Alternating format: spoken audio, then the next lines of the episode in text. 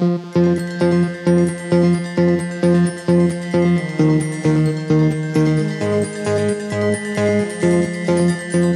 right, welcome to another edition of EM Over Easy. I'm Drew Kalnow, Tanner Gronowski. and Andy Little. and we're coming to you today from Chicago, Illinois, my hometown. We tried to do this recording last night, but uh, the EM Over Easy gods prevented us from recording an after dark edition. But uh, we got our technology figured out for a morning edition, so we're at a different breakfast locale. Pretty excited to uh, to rock out another session.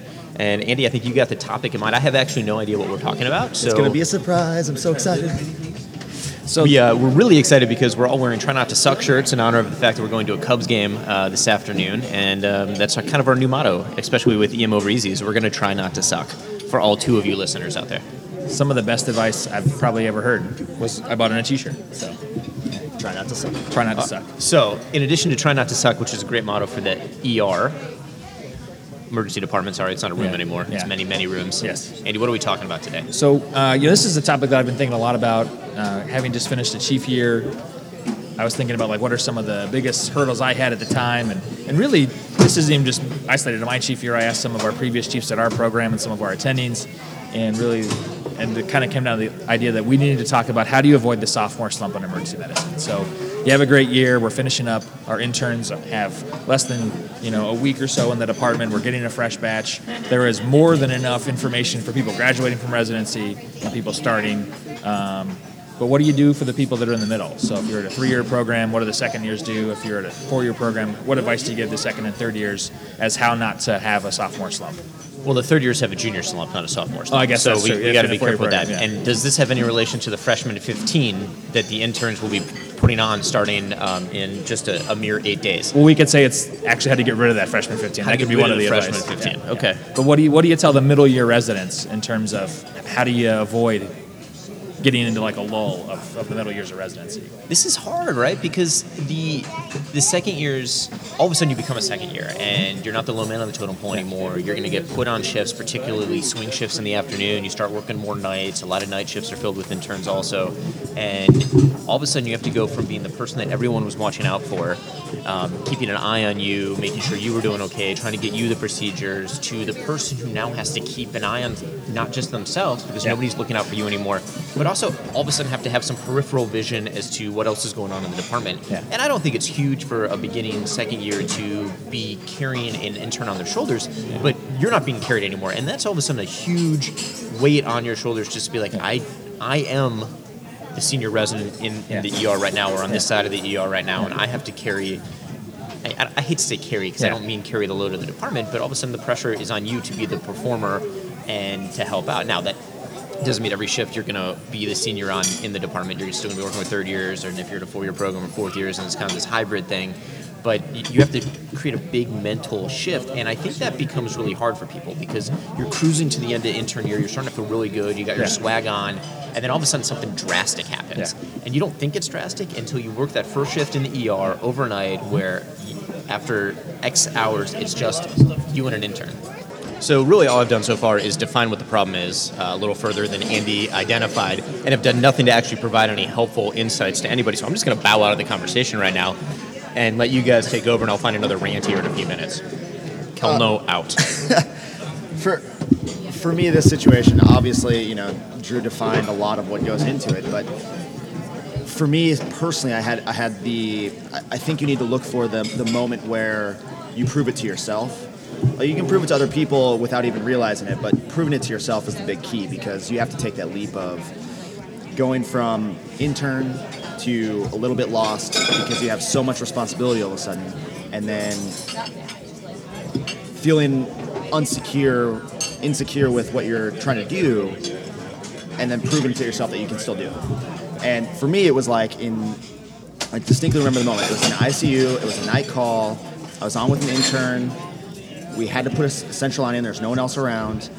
They can't get the central line in, and I have to step up and do it. And that's the first time in my life I'd ever had to do the, I'm the leader here, helping somebody else out in a process that I, I don't know if I'm quite comfortable with yet myself. And it turned out great. It went fine. It was smooth, but it was like that big sigh of relief. No, I can do this. This is this is totally doable. And so for me, that sophomore slump is realizing that you have a lot more responsibility, and then figuring out that you still can do it. Yeah.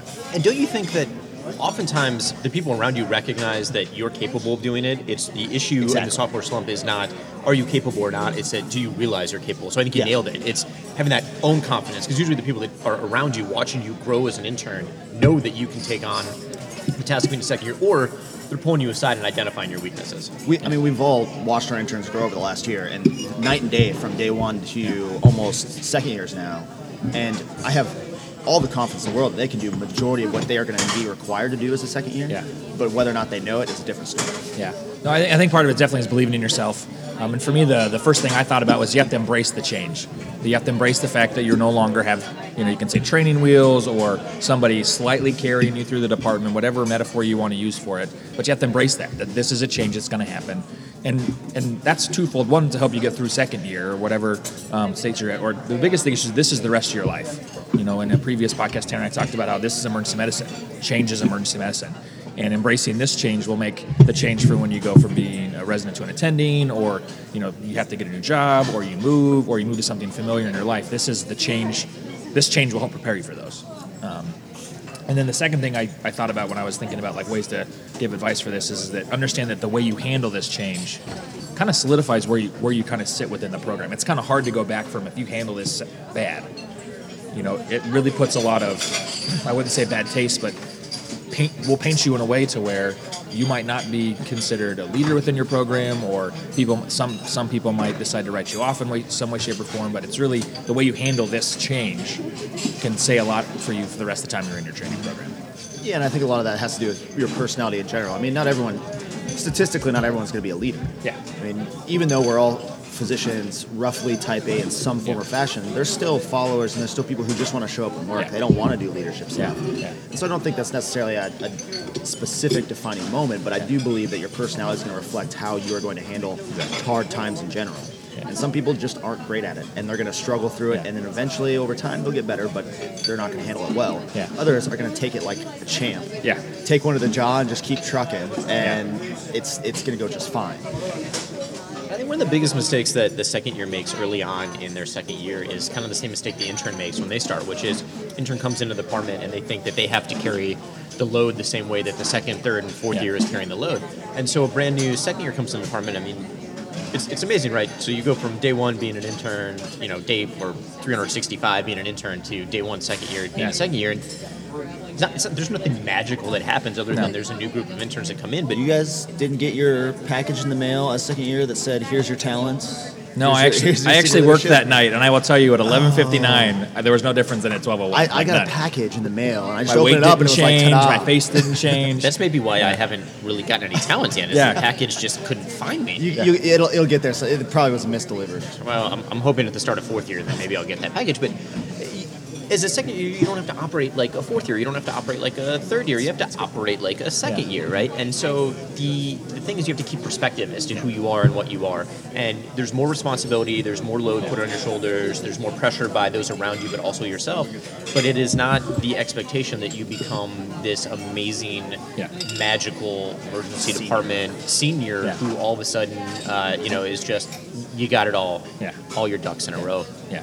That's a good point because I, I think I probably am bad. I, I don't know how to describe it. I, Juju. I, I put bad context in front of these interns saying, "Oh, you ready for second year? You know, a lot of responsibility." Like I shouldn't be doing that. I should probably be more so just asking how they feel about it, and then reinforcing that, "Hey, You're ready for this. You you can, you can do this. It's going to be a good thing." And that's probably a part of the process, or probably part of the problem with this is people tend to talk about the negative things and the, the responsibilities you have as opposed to the good things that you've done and that you can still continue to do. Yeah, yeah. No, that's completely true. And that was my next point was that don't make this a competition, um, not against your other second years, because people people life are is a competition, my friend. And if you don't address life as a competition, you will fail. uh, Drew, uh, not truth. We're going to call that untruth. Teddy, untruth. I'm gonna go ahead and replay this clip back to you when you're having struggled times later on in life, and your dad's like yelling at you. Being first or last, right? Being first or last.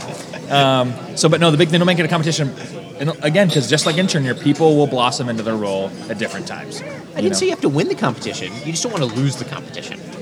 What is losing? I mean, does that mean we're like, are you, are you dying? Are you failing? Fail. Failing. Fail blog. Hashtag fail. I would say you don't want to fail. Like so, I'm, I- in, in a sense, I, I, I I agree with your statement. Sorry, I just got off on a total weird tangent A really weird tangent. We should delete this This entire whole section. section needs to this whole section should be deleted. Outtakes. Delete, delete, delete. Outtakes. Outtakes. Tanner, it's your turn. So this is the awkward point that we decided we didn't like what we were talking about, and now we're staring at each other and we don't know where to go from here. I, I'm actually quite sad that Caitlin's not here this morning. She decided to sleep in and spend time by herself in the city because it'd be really nice to, to have a someone who's literally about to go through this entire process to ask them their direct thoughts and, and, and what they comprehend as this sophomore slump potentially being, or whether or not they even recognize it's there. And I think subconsciously they all recognize that there's this huge thing coming up for them. Um, I don't really have anything else.